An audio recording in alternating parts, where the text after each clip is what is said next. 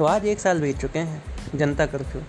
एक साल पहले माहौल बनना शुरू हो चुका था कि कोरोना आ रहा है, आ रहा है, आ रहा है।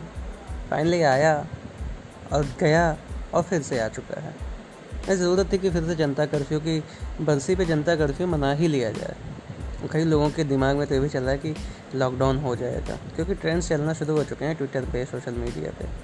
जो कि सही नहीं मानूँगा मैं। पर क्या कर सकते हैं, मजबूरी है। केसेस बढ़ना शुरू हो गए मतलब अगर आज भी बीस तीस हज़ार केसेस आ रहे हैं तो क्रिटिकल सिचुएशन ही कहूँगा। उसमें नाइन्टी परसेंट केसेज़ तो सिर्फ़ महाराष्ट्र से आ रहे हैं। भगवान ही बचा सकता है। वैक्सीन बनने के बावजूद ये हाल है। तो वैक्सीनेशन जितना जल्दी सबका हो जाए, उतना ही अच्छा है।